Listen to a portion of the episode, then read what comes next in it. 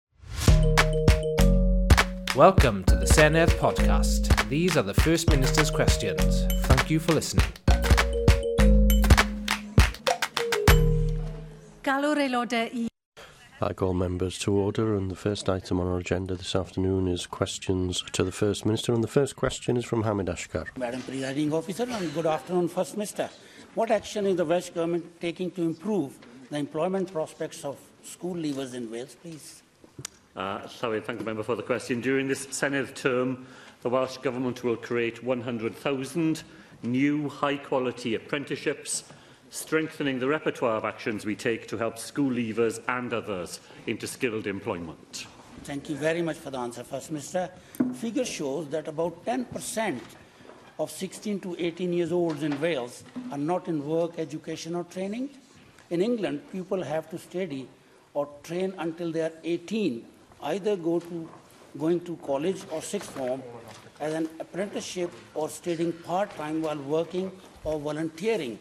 The Institute of Public Policy Research says that a similar mandatory two-year learning requirement, which they call skills, participation should be introduced in Wales.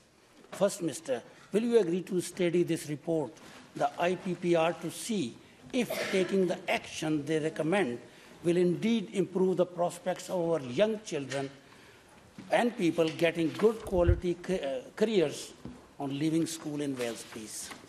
Uh, well, thank the member for that supplementary question. Of course, we'll look at all evidence, and this is a very long-standing uh, debate that we've had over many years as to whether or not compulsion is the best way to secure better routes into employment for young people or whether the attractiveness of the offer is what we should uh, rely upon. And uh, every time we've had this debate, we've come to the conclusion that it is better to put our focus on making sure that the range of opportunities for young people are compelling enough to make those young people want to go into the different routes to employment.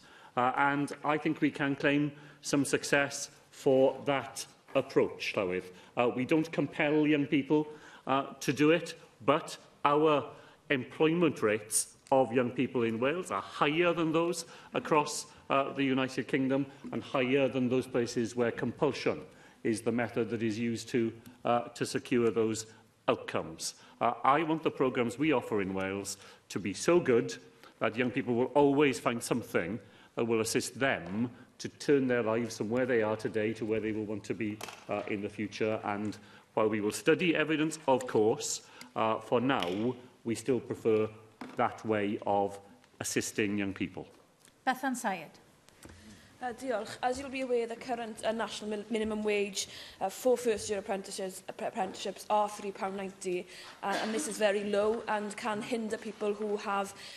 uh, employability concerns who will then want to take on, um, may have to take on other jobs as well as doing an apprentice.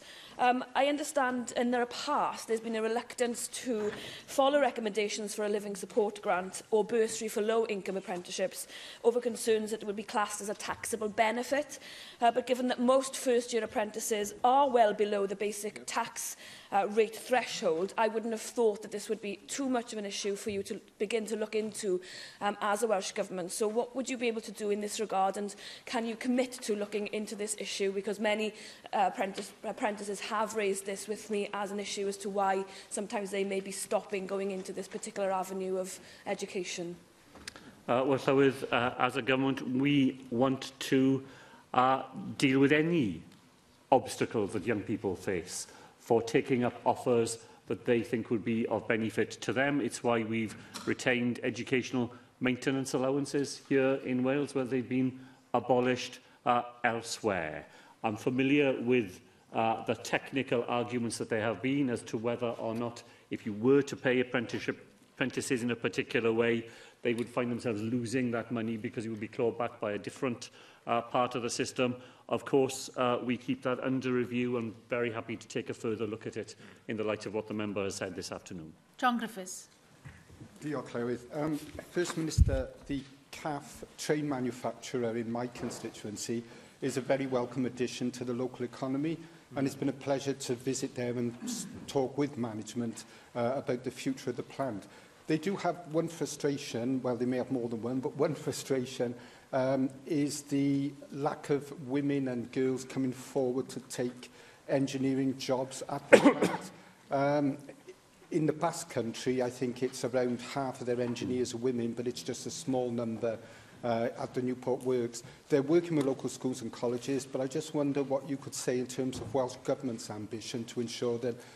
these opportunities are more open to our uh, girls and women, and indeed employers have a wider talent pool to draw upon?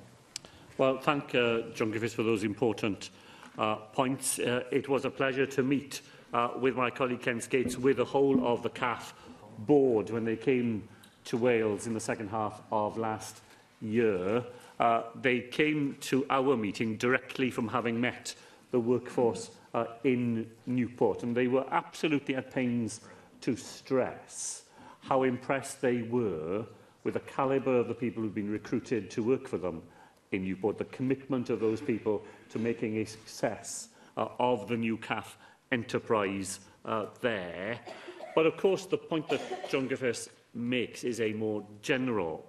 one. We are making inroads into this agenda.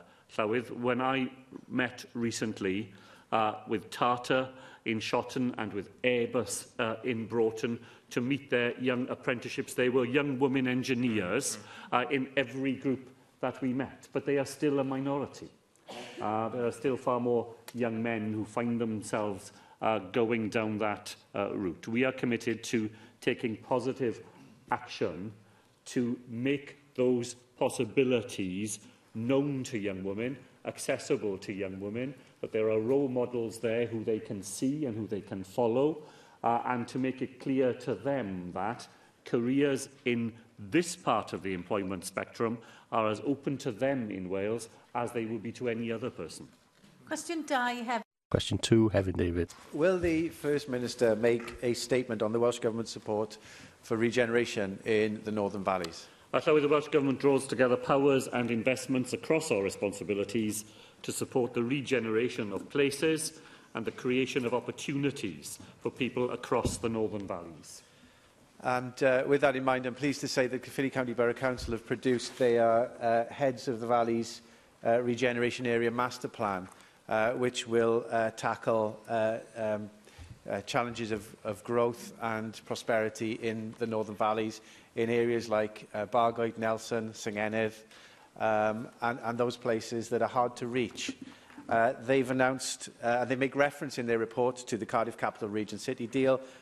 the South Wales Metro and the Valleys Task Force, all of which must, must link in. And Caerphilly Council have also set aside uh, £24.5 million pounds, uh, of reserves for capital projects. All of these things should connect together with Welsh Government policy to ensure that places like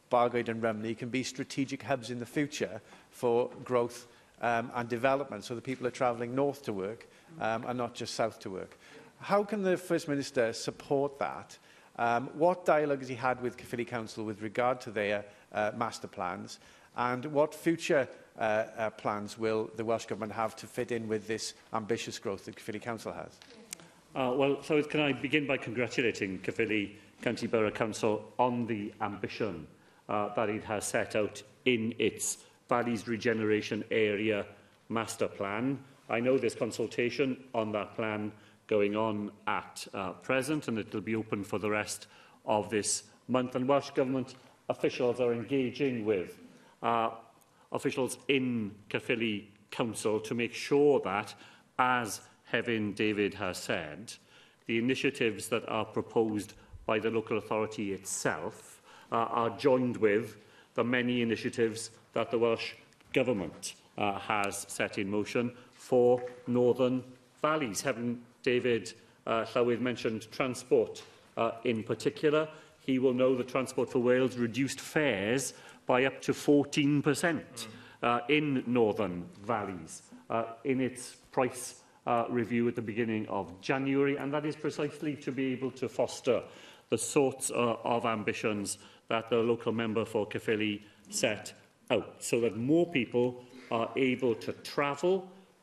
to work where opportunities exist and people are able to travel from outside those areas to opportunities that exist in those northern valleys. Opportunities that we are supporting with the 100 million Tech Valleys uh, programme and through the Transforming Towns agenda, discussed it here uh, in the Assembly in recent weeks. Uh, our ambition to make sure that those towns across the Northern Valleys have the infrastructure they need, the ambition of the sort set out in the Caerphilly Council uh, Master Plan, and then to support that with the actions that the local authority takes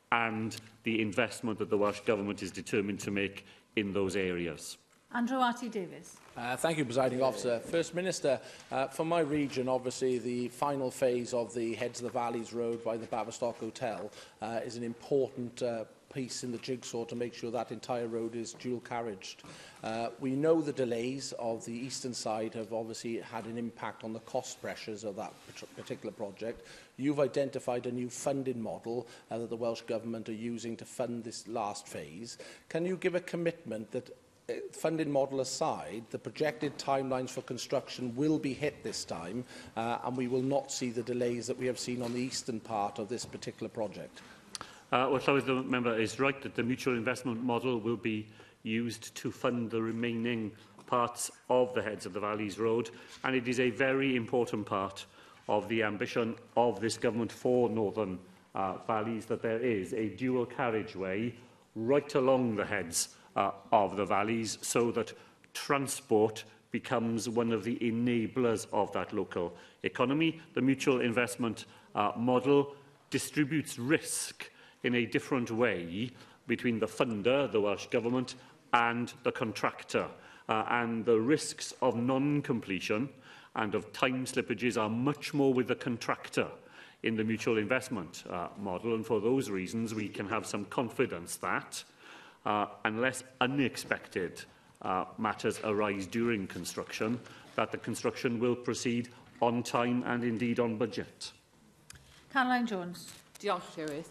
First Minister, regeneration of the Northern Valleys requires more than just economic development and better transport links. We have to regenerate the environment and ensure our valleys communities are places where people want to live and work. First Minister, in light of the comments by the Royal Meteorological Society that the damage caused by Storm Dennis is a taste of things to come, as the South Wales valleys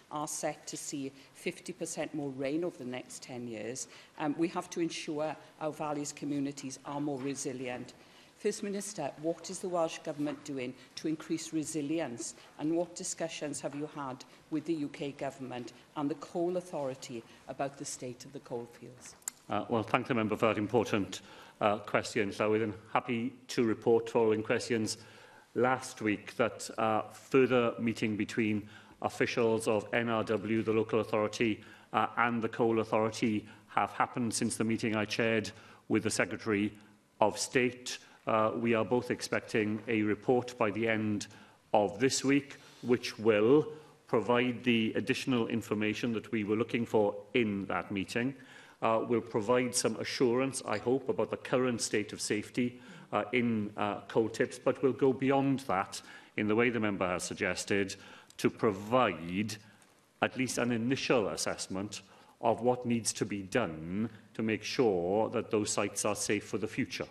And if we are to see a different level of rainfall and a different intensity of weather events, then the standards against which safety has been judged in the last decade may not be sufficient for the decade uh, to come. And the report that we will uh, see, it will be an initial report by the end of this week, will begin to give us some advice on that matter.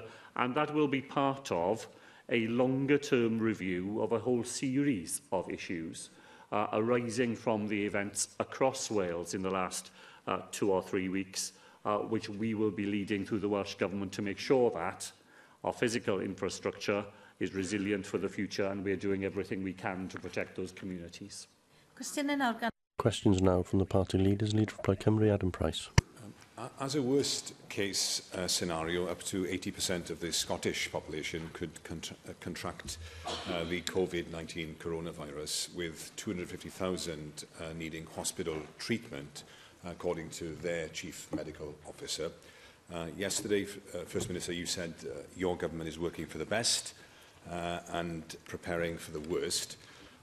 What assessment has the Welsh Government made of a worst case scenario here? and what are the corresponding figures for Wales? Uh, well, uh, Llawydd, the Chief Medical Officer for England has confirmed the 80% figure uh, this morning. The range is expected in the 50 to 80% uh, part of the spectrum, and 80% would be higher than uh, the population in the province of China that has been most seriously affected. So these are realistic worst case scenarios. And if the worst were to take place, then up to 80% of the Welsh population uh, would be affected uh, as well. So that is the figure uh, that planning is using through our Chief Medical Officer and the emergency coordinating arrangements uh, that we have. It's not a prediction. It's not what we think will happen. It is an assumption for planning purposes, but that 80% figure mentioned in Scotland confirmed today uh, in London is the same figure that we are working to here in Wales. Thank you. Uh, the Four Nations Action Plan uh, published today shows that Wales has not yet put certain uh, measures in place. Uh, in Scotland and Northern Ireland, the virus is now classified as a notifiable disease. Uh, why isn't it here? In, in England, emergency powers are already in place to allow the police to direct and detain a person who does not comply with the request to be isolated if suspected of carrying the virus, and those powers will be extended to uh, medical and public health professionals. Will this happen here? And can we have a daily rather than a, uh, a weekly public update, as happens in Scotland, of the number of positive and negative coronavirus tests? Uh, well, so with, first of all, to assure the member that there is a daily uh, update provided in Wales, provided every day on the Public Health Wales uh, website, and we intend that that will continue.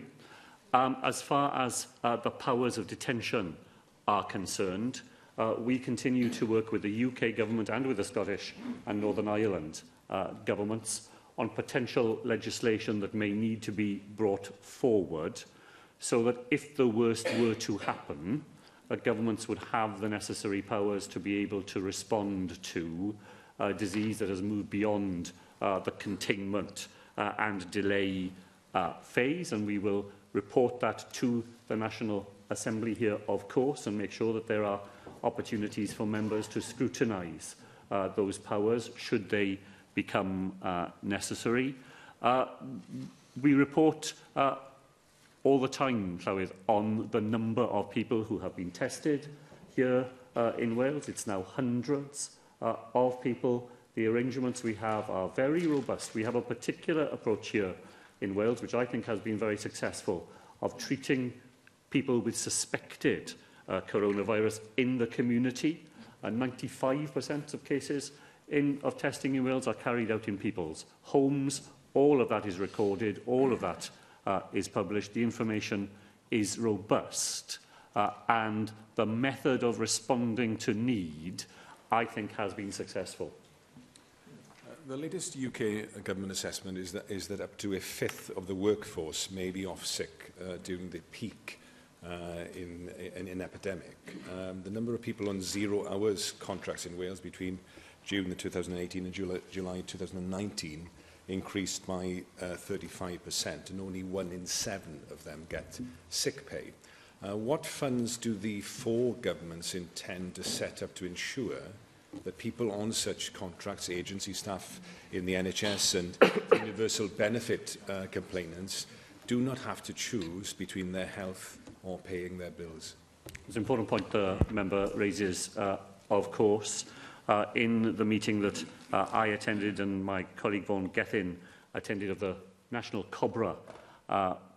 yes, meeting yesterday, uh, issues of sick pay were uh, discussed and uh, I know that thought is being given to the way in which that system operates so that if the worst were to happen, that people would not find themselves in the position of feeling obliged to go to work uh, because without being in work there is no income available to them. Rwy'n iddyr wrth blaid Paul Davies.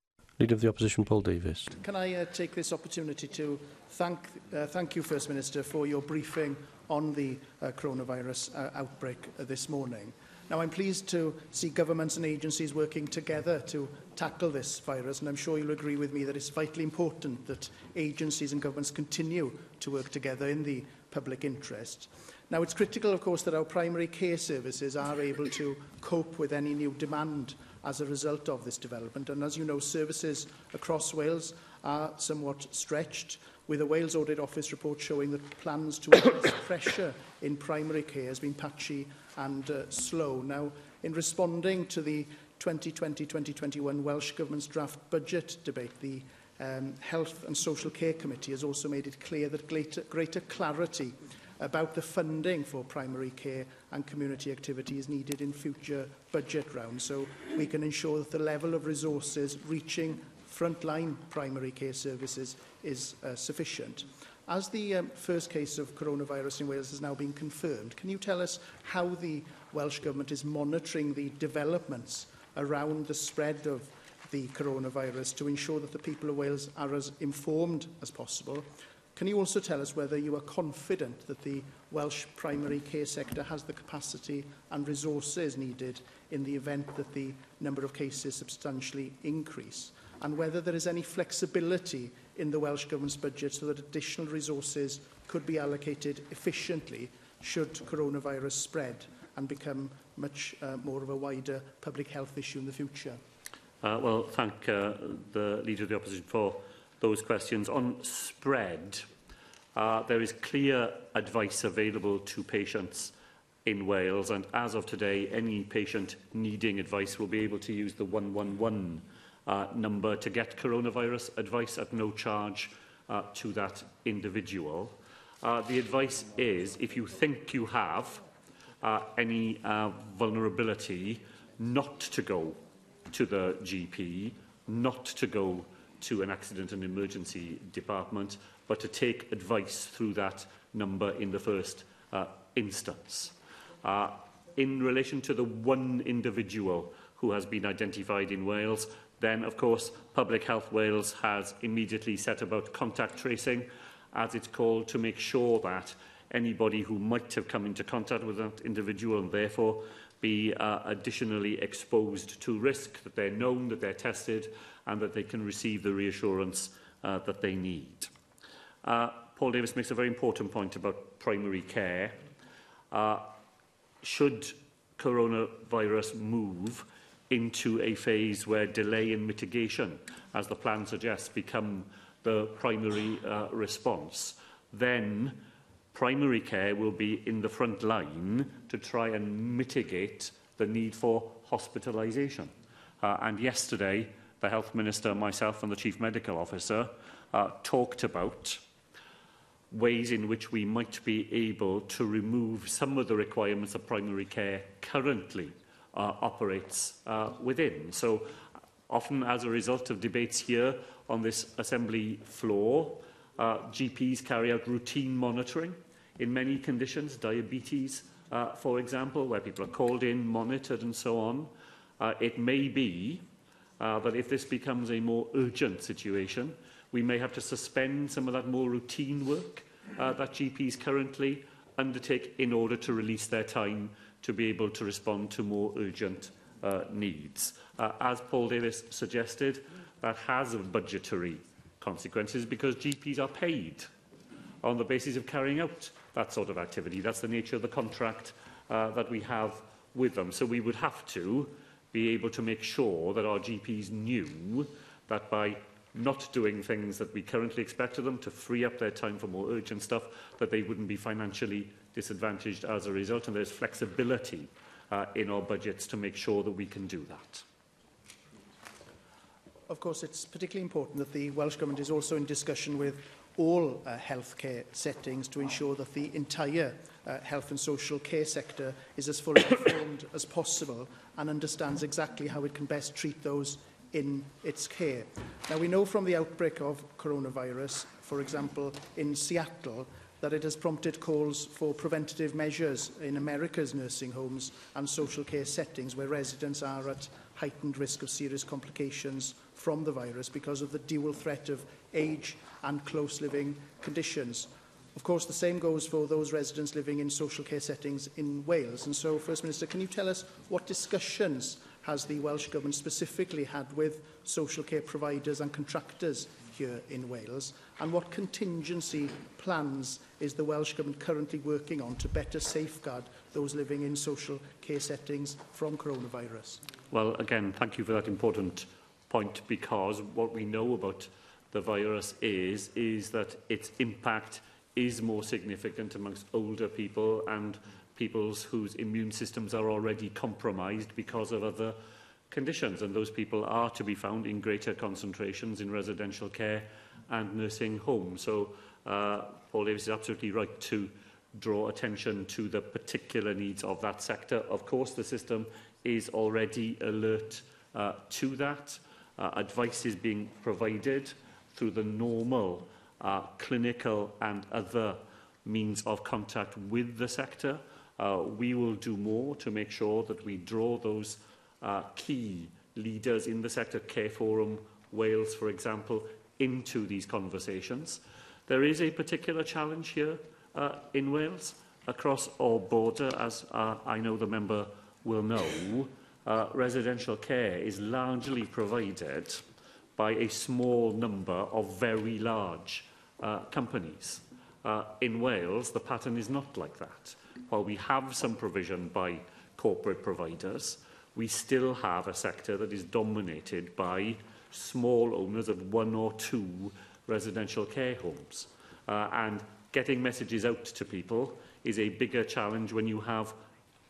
larger numbers of people involved and people who may not necessarily be as attuned to uh, are dealing with demands as large companies who are well uh, set up and equipped to do this. So we're very alert to the particular challenges that we may face here in Wales and taking action already to make sure that people at that front line have all the best information and are able to respond to uh, the spread of this virus were that to happen into those sectors. Uh, First Minister, with the uh, threat of confirmed cases in Wales thought to rise over time, it is essential that the Welsh NHS is as fully staffed as possible to treat anyone who has symptoms of the virus. Sadly, we already know that the NHS is facing significant uh, recruitment uh, challenges. So can you tell us what immediate steps the Welsh Government is taking to address any recruitment matters within the Welsh NHS as a matter of urgency? Could you also tell us whether the Welsh Government is looking at the emergency registration of health professionals who have retired as a way of increasing the number of people who can help treat those affected by the coronavirus? And if so, what safeguards the Welsh Government is putting in place for those retired doctors, given that they will also be vulnerable to the virus given their age? And whether the Welsh Government is considering the introduction of emergency indemnity coverage generally for healthcare workers to provide care or diagnostic services? Uh, well, Llywyd, more people work in the Welsh NHS today than ever before in its history, and even during a decade of austerity, the number of people working in the Welsh NHS has risen by 10% over that uh, period. So while there are recruitment challenges, of course, and in particular uh, areas uh, as well, in general, the NHS in Wales recruits very well uh, and is very well staffed. I referred in my answer to Adam Price to emergency legislation that is being discussed between the four uh, governments, and those discussions are not uh, concluded. But I'm happy to give an assurance uh, to uh, the member that, that those discussions are um, covering the emergency re-registration uh, of staff who have recently uh, retired or left uh, the profession, and that's nurses and others as well as uh, doctors, in order to persuade those people to come back uh, and help out uh, in an emergency. It is important to offer them a series of protections, uh, that their pensions won't be uh, affected, uh, that there will be indemnity uh, cover for them uh, put in place, uh, that there may be a need for retraining, uh, even if it's rapid and concentrated, to make sure that people's skills are uh, at a level that they will be confident to practice uh, again. Uh, all of those matters are being very actively discussed between the governments and between uh, the professional associations. Uh, and uh, I, I repeat the undertaking I gave to uh, Adam Price that uh, should these um, should these discussions mature into a piece of legislation, uh, and the Welsh Government's view will be that one piece of legislation for the whole of the United Kingdom is preferable as far as possible to separate pieces of legislation in different parts of the United Kingdom, but we will nevertheless make sure that uh, the outcome of those discussions are properly reported to uh, the Senate and members here will have an opportunity to scrutinise them. Rwynydd Plaid Brexit, Mark.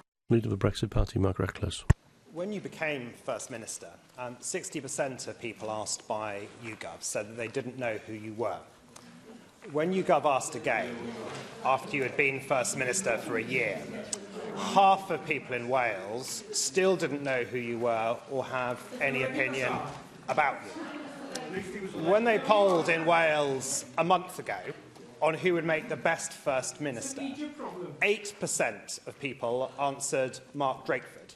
71% answered don't know. First Minister, to invigorate Welsh democracy, isn't it time we directly elected the First Minister? Uh, so it's not a course of action that I think has merit. Thank you for your short answer, First Minister. In the, in the referendum less than 10 years ago, the people in, of Wales were asked if they agreed to lawmaking powers being devolved in 20 specified areas. So, how do you justify now all powers being devolved except those that are reserved to Westminster? And this afternoon, we vote on Welsh rates of income tax. Yet in that referendum, the people of Wales were promised, it was actually written on the ballot paper, the Assembly cannot make laws on tax, whatever the result of this vote. The legislation was passed in 2006, I believe, for that vote. Why was that promise broken? Why did your 2016 why did your 2016 manifesto before the 2017 Wales Act was passed, refer to when income ta tax powers are devolved, given the 2014 Act required a referendum. And why, given your predecessors and it seems your backbenchers refer to this as a conservative broken promise, did you agree to it?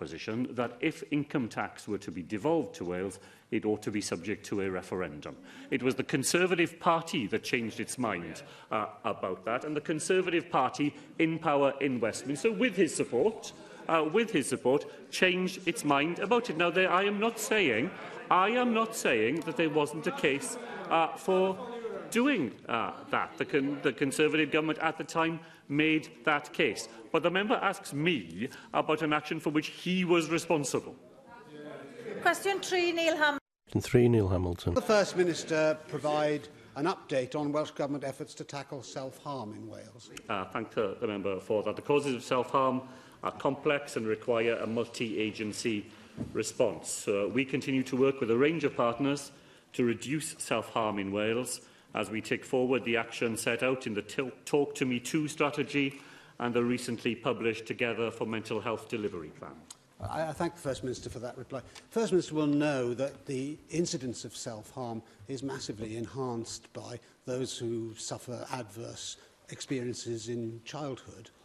And uh, uh, that can be neglect, um, or it can be abuse, whether it's physical abuse or emotional abuse or sexual abuse, or household dysfunction, which can include all sorts of things like uh, um, things that happen in a broken home or uh, imprisonment of close family members, even things like divorce.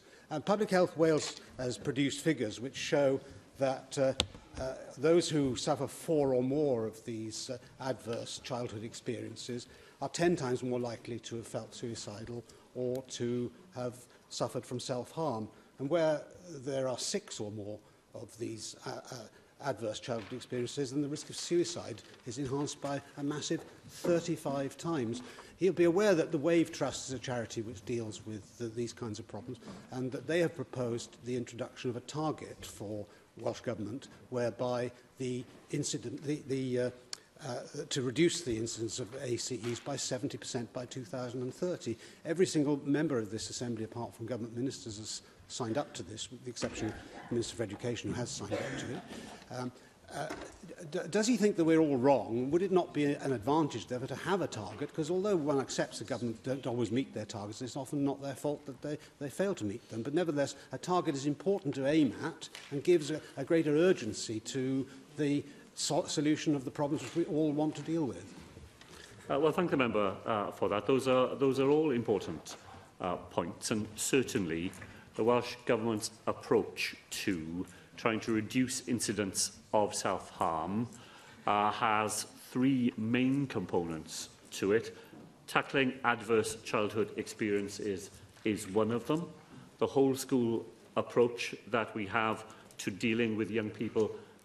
in the school setting who report self-harm uh, and tackling mental health stigma, uh, which also has such a big uh, impact on young people who feel themselves to be in a difficult mental uh, health position and where self-harm can be uh, the result.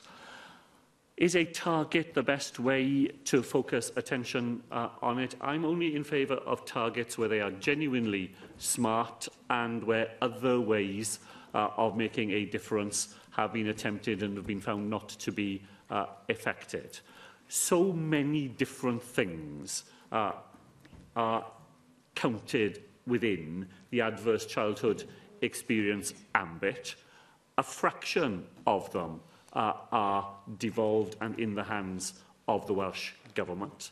Uh, a target over which you have so little control as to whether or not it can be achieved, I think is of doubtful uh, value.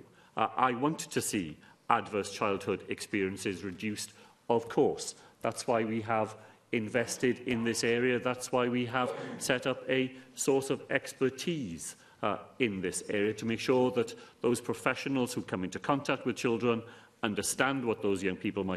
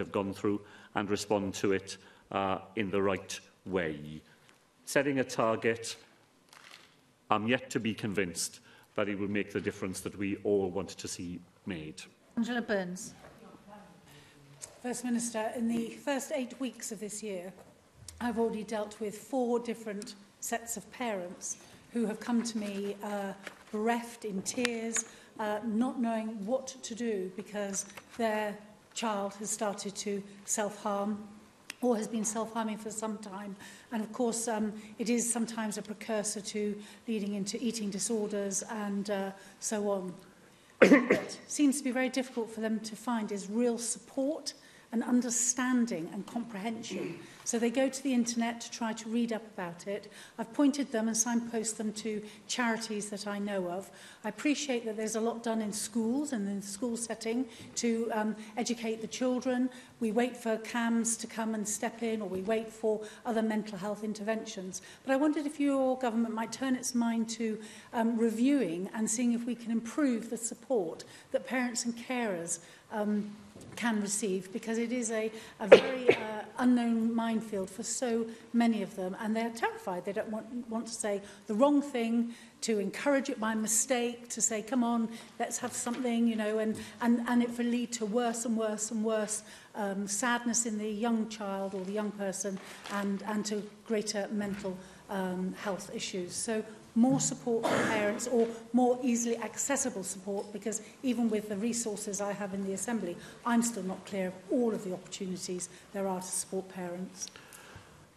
Well, Llywyd, I, I totally agree with what Angela Burns has said about the distress that parents feel when trying to deal with a young person who exhibits uh, these sorts of difficulties and a sense of powerlessness and not knowing how best to help and so on.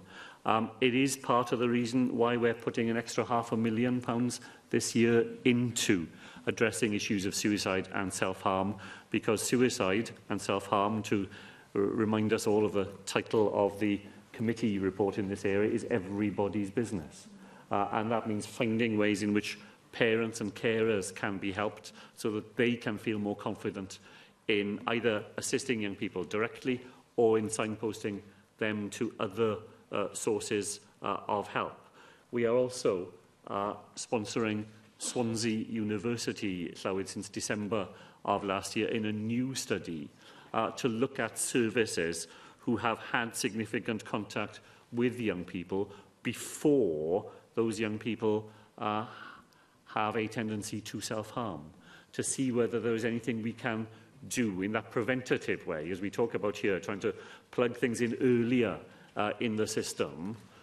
so that young people don't find themselves in that position. That involves improving the skills of staff, but it can also be a way of making sure that parents have access to information that they themselves need, but also to practical ways in which they themselves could be of more help. Because that's generally what parents are looking for. What more can they do? They may need help to do it, but they want not to feel, as they often do, so helpless in the face of something awful that is going on inside their own family. Nagel. Thank you, Llewydd. The recent review of deaths by children and young people by suicide and probable suicide identified better management of self-harm in children and young people as a key opportunity for suicide prevention. Now, there is clear, nice guidance in place for the management of self-harm, but uh, the review highlights the fact that that needs to be fully implemented across Wales and also audited, particularly in relation to emergency department attendance, psychosocial assessment there, and referral and signposting from such attendances. What more can we do First Minister to ensure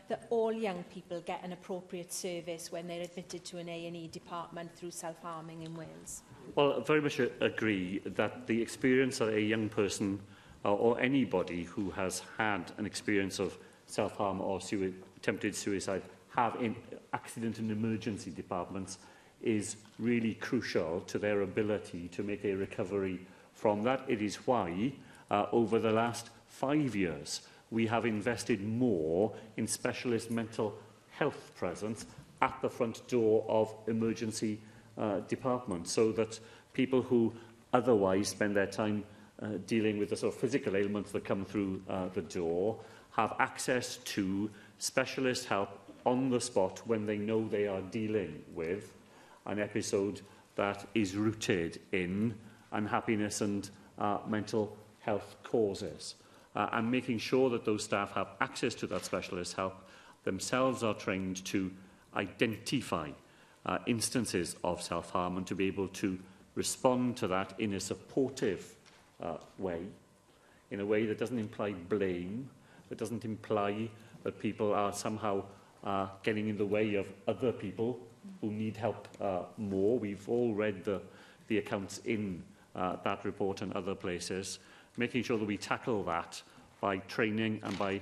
uh, additional specialist help at the front door of hospital are the ways in which we have attempted to strengthen services. Question 4, Gareth Bennett. Question 4, Gareth Bennett. What assessment has the First Minister made of plans to move the Assembly's operations to North Wales for a week? Uh, so it is not for the executive to make an assessment of the legislature's uh, intentions, but your officials continue to be in discussion with Welsh Government uh, officials on the plans for Senedd Clwyd?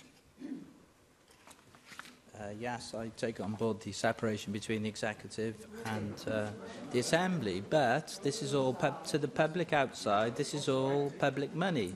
It seems to me that this proposal is a colossal waste of public money and is nothing more than a PR stunt. A week in North Wales isn't going to rectify 20 years of neglect. Now, the First Minister is calling on the UK government to give money for flood victims, but he isn't um, going to make any comment on spending all this on spending all this public money on politicians having a jolly. Does he agree with me that all members should oppose this waste of money and boycott that week's proceedings? Uh, well, with none of those are matters uh, for me. Uh, I entirely disagree uh, with the points the member makes just as a member of uh, the Senate, because I think it is really important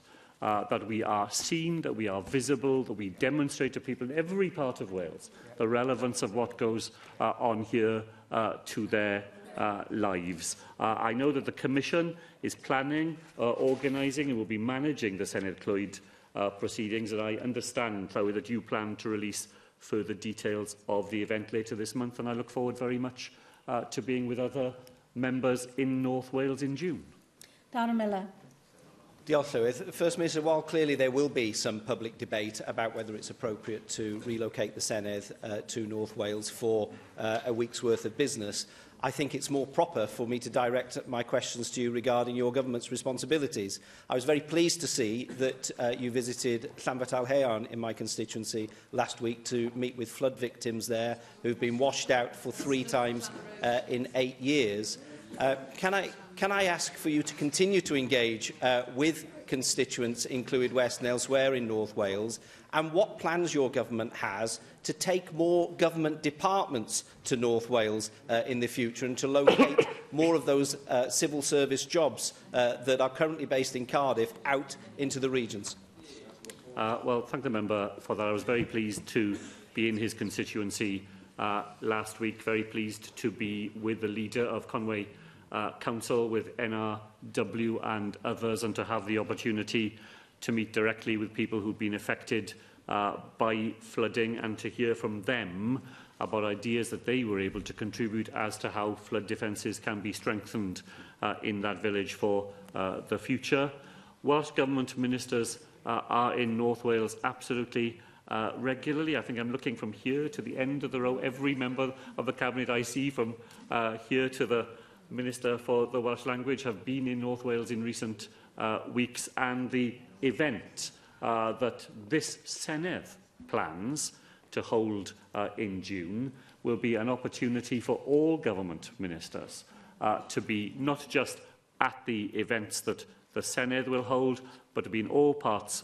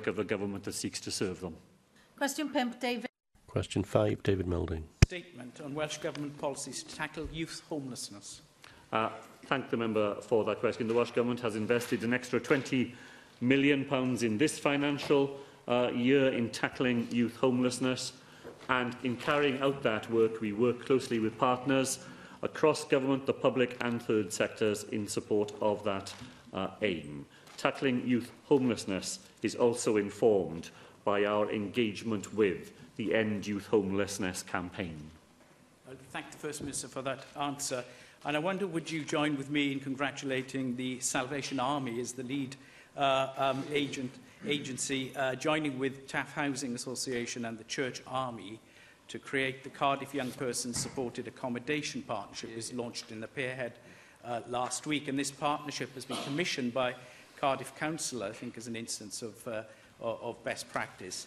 Uh, as a system change partnership that understands each young person has individual needs and uh, presenting styles, and that we need supported accommodation to uh, uh, respond to many of these, and 106 units will be planned in Cardiff. And at its heart uh, is the concept of no eviction into homelessness, which I think is essential, and offering young people influence and control over their housing needs. So I, I do congratulate all those, including Cardiff Council, for coming together. And is this not the sort of partnership approach that you should be encouraging uh, um, uh, all over Wales?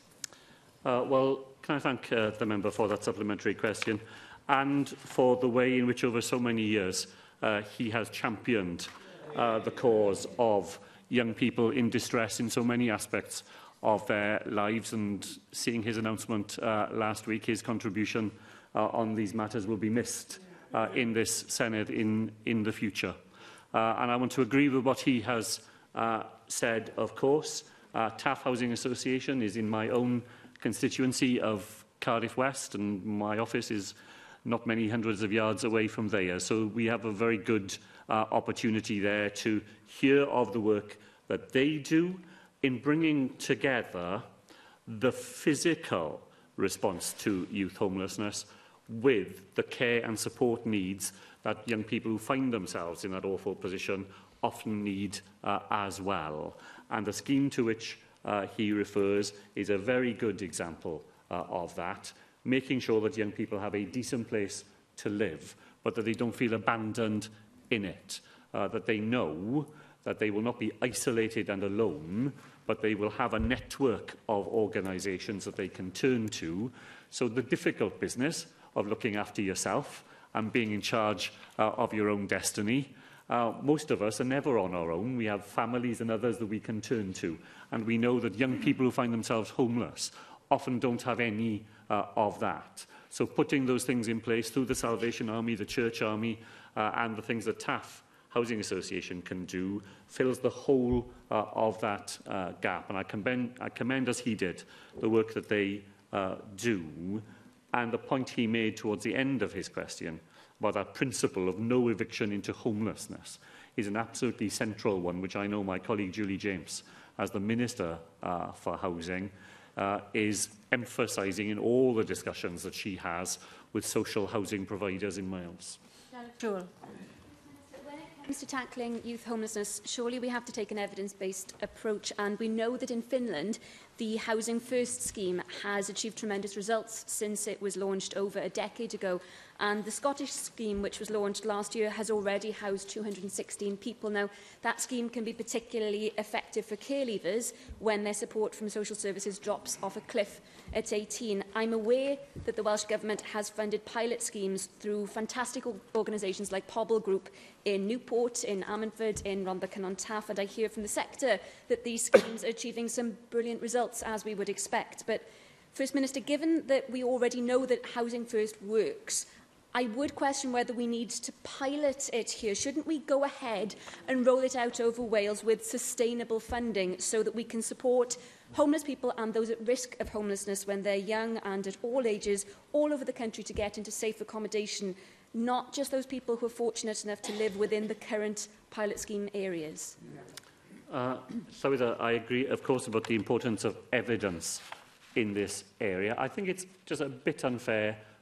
to describe what is happening in Housing First for Young People as a pilot. Uh, of the £4.8 million pounds, uh, that we have put into the Youth Homeless Innovation Fund, there are now six Housing First for Young People uh, schemes in operation already, and they're already in seven of the 22 local authorities in Wales. So I think we've already gone beyond a simple pilot.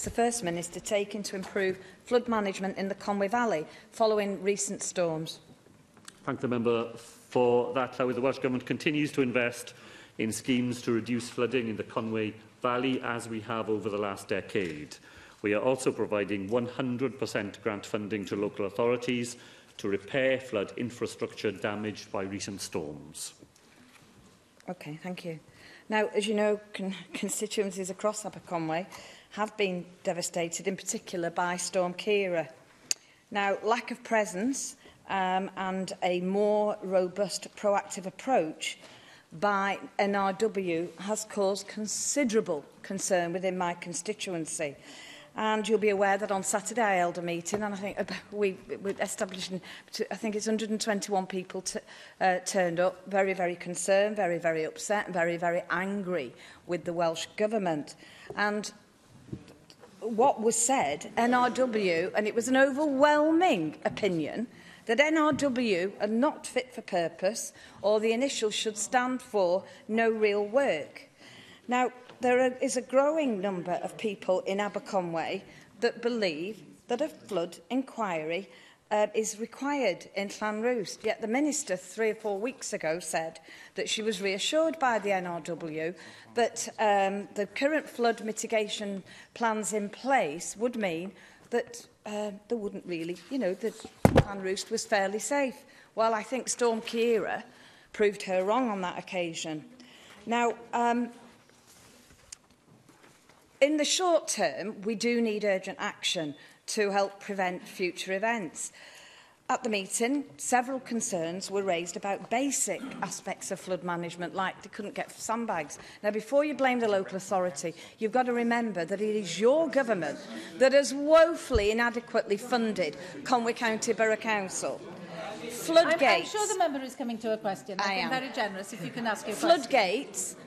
for properties that were affected would have been a really good mitigation risk, and they're asking for, for them going forward. So what steps will you take now to help sure that the NRW actually do their work and hold that responsibility, very importantly, to work with Welsh Government, to work hand in hand with our local authority? and just take a more proactive approach. Had that have been taken, several properties in Clanroost would not have been affected. Well, Llywydd, I, I am not going to blame the local authority at all. Uh, when I spoke with a leader, the Conservative leader of Conway uh, Council, uh, I had a very clear account of the enormous efforts that the local authority made over those difficult uh, days. Nor should she. I, I really think I, I, it is really wrong of her to criticise NRW, where everywhere I have gone in Wales, where everywhere I have gone in Wales, the people who work for NRW carried out heroic work uh, weekend after weekend to protect people and homes from the onset of that flooding. And to hear her criticise those people who were out there saving lives, saving property from the comfort of her seat uh, in this assembly, it really doesn't do her any credit. Uh, when I was in uh, Conway speaking to residents, uh, they talked to me about their enormous gratitude to the workers of NRW who stood there in that rain and in that flood manually clearing uh, drains and clearing defences to make sure that homes were not flooded. I understand, of course I understand, that people whose homes and properties have been affected are angry about that and want something to be done better uh, in the future. It doesn't serve them at all just to try and attach that anger to blaming an organisation that did everything it could to defend them uh, and their properties. There will be inquiries, of course. It is the statutory responsibility of the local authority uh, under the 2010 Act now to carry out an investigation into what happened in Llanroost and elsewhere I spoke to the leader of the council about that. I know they will take that very seriously. They appear to have a good deal more balanced idea of what went wrong and what needs to be done than the member who represents them here appears to have. Question 7, Neil McAvoy. Question 7, Neil McAvoy. Will the First Minister make a statement on the current challenges faced by residents in Cardiff West as a result of work related to the Cardiff Local Development Plan? That's how the implementation of a local development plan is a matter for the local authority. Planning conditions and Section 106 agreements may be used to address the impact of development and create new facilities in affected areas. It's quite a dis disappointing response there. We're, we're only at stage one of a five-stage local development plan and the problems are already chronic. The closure of Hale Pantagored is causing, causing huge problems along church roads. And if you or your staff had bothered to attend a meeting recently you were invited to, then you'd know about that. People literally cannot move because of traffic. The resulting air pollution is a real concern, and with the floods recently, it's even more worrying that the very land soaking up the water right now is going to be built on. When I raised these issues back in 2012, you said I was scaremongering. Well, everybody knows the truth now, don't they?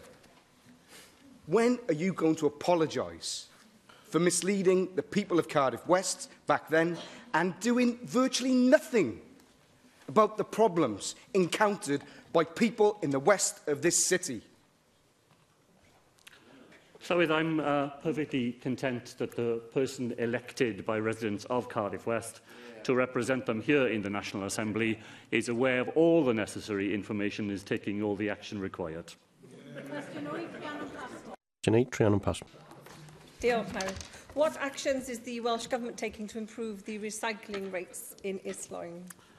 Uh, so the Welsh Government will invest in new infrastructure to treat materials not currently widely recycled bring a new focus to the recycling of waste, ele electrical and electronic equipment, and bring forward new regulations to improve business recycling. Thank you. The people of this land are rightly proud of their contribution to Wales' reputation as a world leader in recycling and our desire to move Wales towards becoming a zero-waste country by 2050.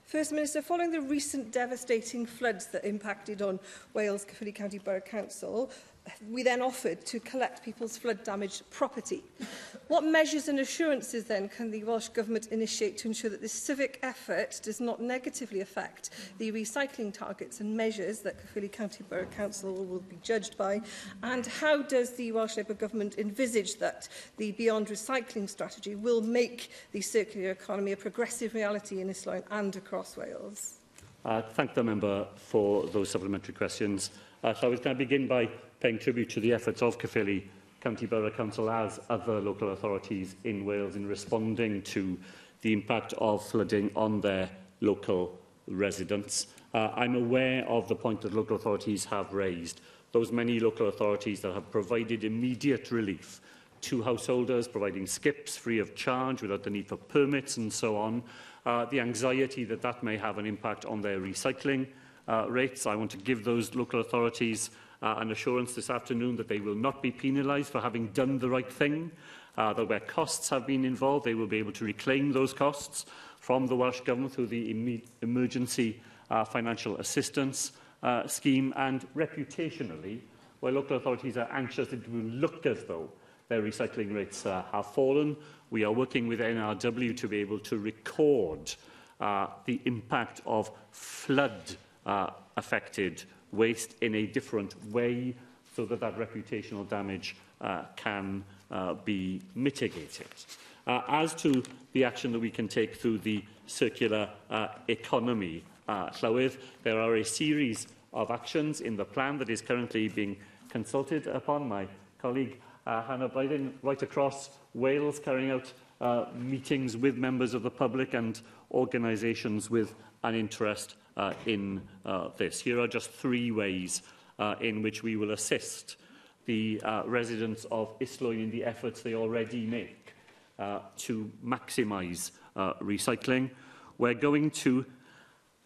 provide new infrastructure so the material that currently can't be recycled will be able to be recycled uh, in the future. We're going to put a new focus on the recycling of electrical and electronic equipment which currently can be difficult to collect and difficult to recycle. The, the recycling, uh, the circular economy plan puts a new emphasis uh, on that.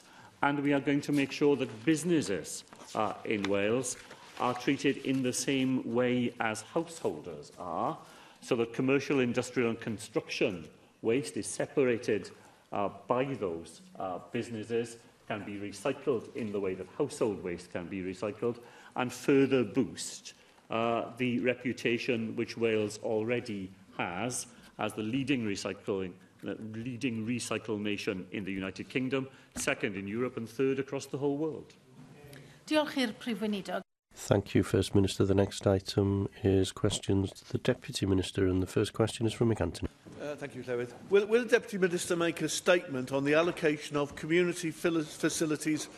Programme funding in the uh, Rhondda Cynon Taf? I'm pleased to say that since the Community Facilities Programme was opened in 2015, 14 projects in Rondacan and Taff have benefited from a total of 1.67 million in capital funding. Uh, Deputy Minister, the uh, Community Fund has been vital in the development of a number of community facilities in my constituency, areas such as Ely Valley Miners, Uh, restoring that into a useful sports park for the local community and many other projects as well. We've now, of course, had communities that have been devastated by flooding including many of our community facilities as well, uh, community areas, community resources and so on. And I wonder if there is any possibility of looking at the CAFAP funding system to see whether there is sufficient flexibility to enable those community facilities in the flood-hit areas uh, to be supported through the fund uh, uh as quickly as possible uh, if that if that can be arranged uh, in order to assist with not just the, the devastation to people's homes but also the devastation that has occurred to their communities and their community facilities as a result of the recent flooding.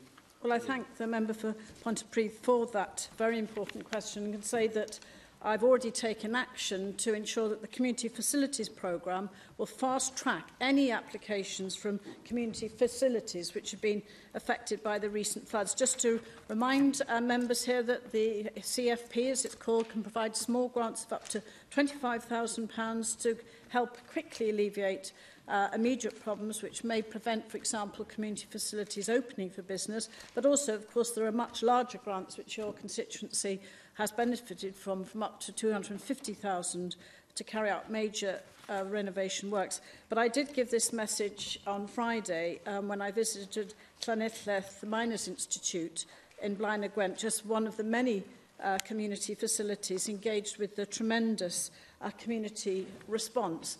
And I, I'm glad to be able to give that, a, uh, that message again today about communities facilities programme. But you also, of course, will be aware of the Wales Council for Voluntary Action President's Fund, and it's now called Help Wales. Um, they're distributing funding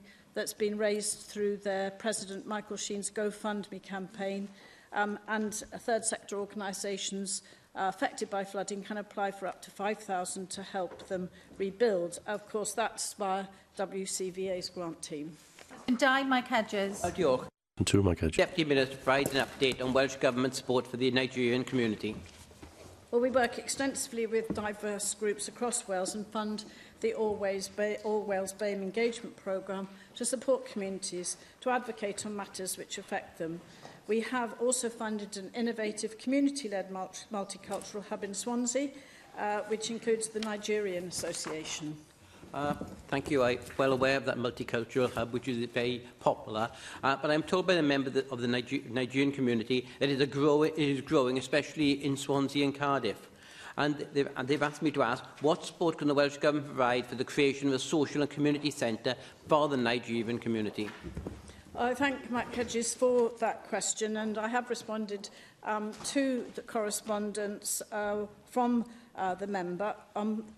to recognise the importance of this growing community in Wales. I'm drawing attention, of course, to the as I've mentioned just previously, the Communities Facilities Grant, but also there's a Wales for Africa small grant scheme.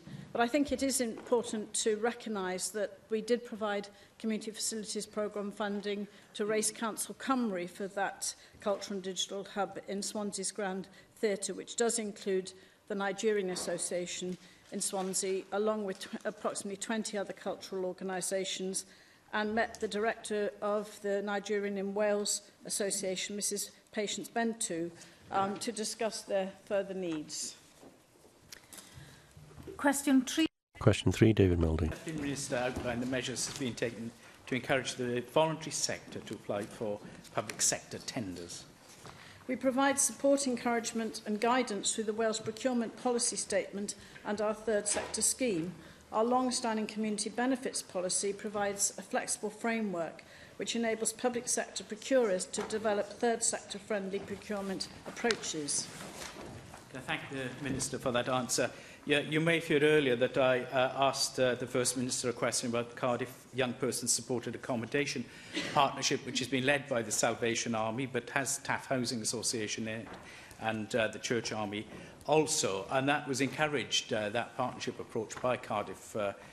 um, um, Council. And it seems to me that's a really good example of best practice, using the uh, resources of the uh, uh, voluntary sector in this uh, uh, case also uh, involving a faith uh, uh community approach.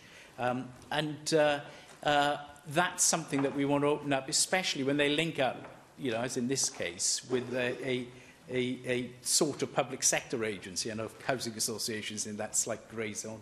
But uh, this does seem to me the sort of working we want to encourage. Oh, yes, and I would also like to add uh, just a word of uh, thanks to David melding for his um, stewardship of the third sector. We both came from the third sector when we became one of the, the two of the class of 99, um, 21 years ago.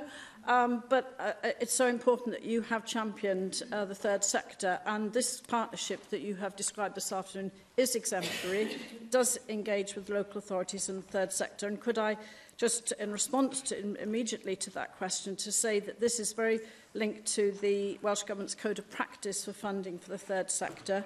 And it does set out those principles for public bodies, such as local authorities, uh, how they should comply in terms of ensuring that there are opportunities for the third sector. And I am now going to put this uh, point on the agenda of the next Funding and Compliance Subcommittee of the Third Sector Partnership Council.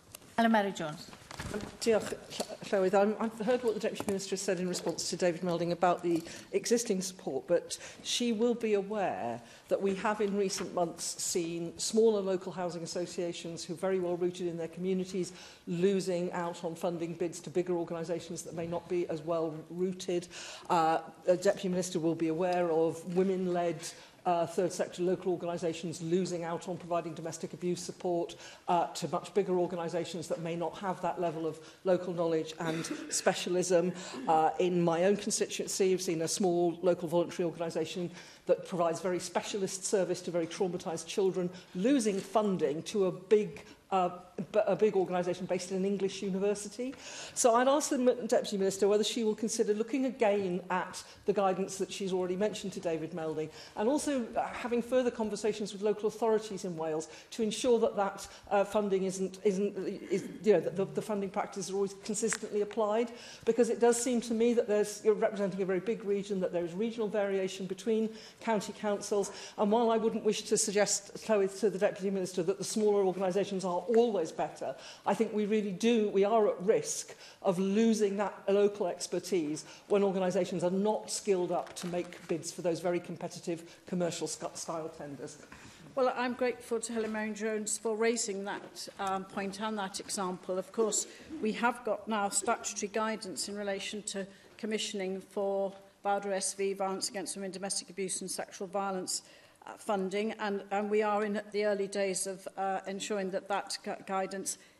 is enabling those specialist organisations, particularly, uh, as you say, to ensure that they, there is a level playing field, that, and indeed that we should be looking where we can at Welsh organisations, their experience and their evidence.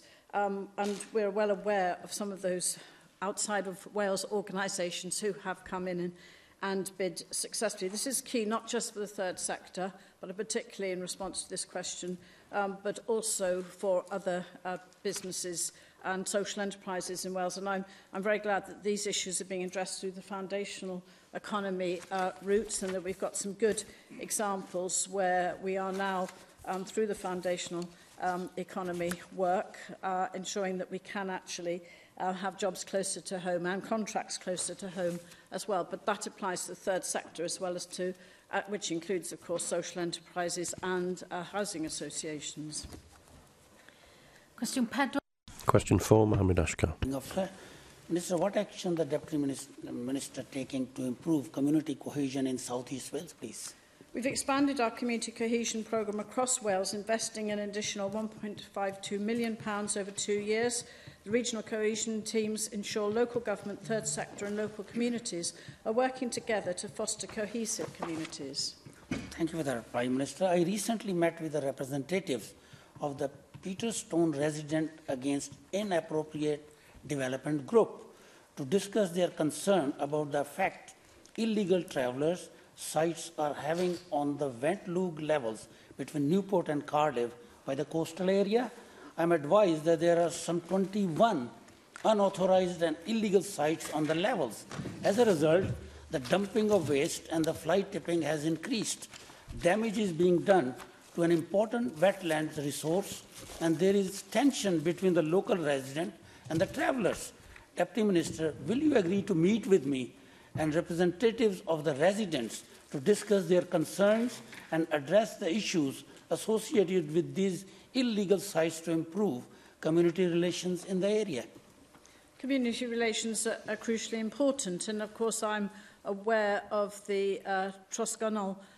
uh, partnership engagement in these issues uh, in, in the community.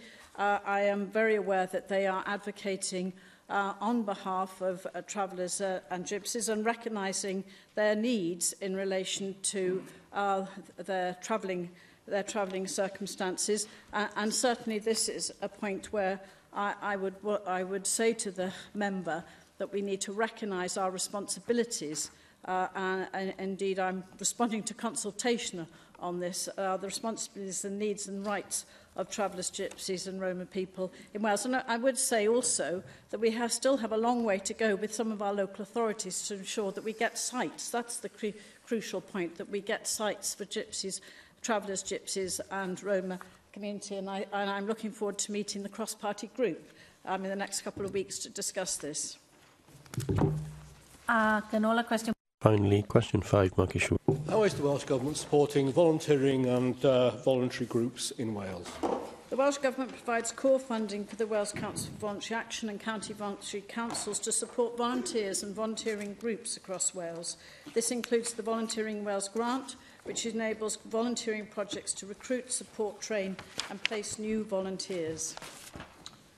Well, the Family Fund has um, uh, reported a further reduction in the Welsh Government funding for 2020-21, despite the high levels of need they're seeing from families raising disabled children.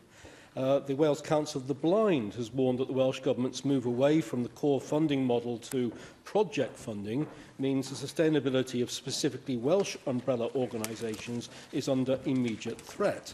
Responding to the cash flat settlement for the Housing Support Grant in the Welsh Government's draft budget, a cut in real terms, Welsh Women's Aid, Cymorth Cymru, Community Housing Cymru warned that services preventing homelessness and supporting independent living had reached a uh, tipping point, and a supported living service provider in North Wales told me the consequences would be increased pressure on the NHS, A&E and blue light services. But the Welsh Government has ignored these calls and frozen the housing support grant within its final budget. Why is the Welsh Government still pursuing these false economies which see key early intervention and prevention services uh, delivered by the voluntary sector as starved of funding, adding millions to the cost pressure on statutory services, rather than learning from this, working with the sector truly co-productively to spend that money better, deliver more and actually save more from the Welsh Government's budget too? Well, I hope you will be uh, joining us uh, on these benches to support, to give support to the final budget this afternoon, which actually does include over a six, uh, six uh, million to um, the final budget approval in terms of volunteering Wales grant 1.3 uh, million allocated, administered by the Welsh Council for Launch Action. I, me I mentioned earlier on the Code of Practice funding the third sector, forms part of the third sector scheme. Um, I look forward to supporting the Welsh Government this afternoon in terms of their budget, which has a priority on social justice um, housing need and sustaining the services that are so important to people, which includes volunteering. But I have to say, um, we would be in a much better place. We haven't suffered the 10 years of austerity as a result of the UK yeah. Conservative government. Diolch i'r Gweinidog. Thank you, Deputy Minister. The next statement. is the business statement, and I call them the treble.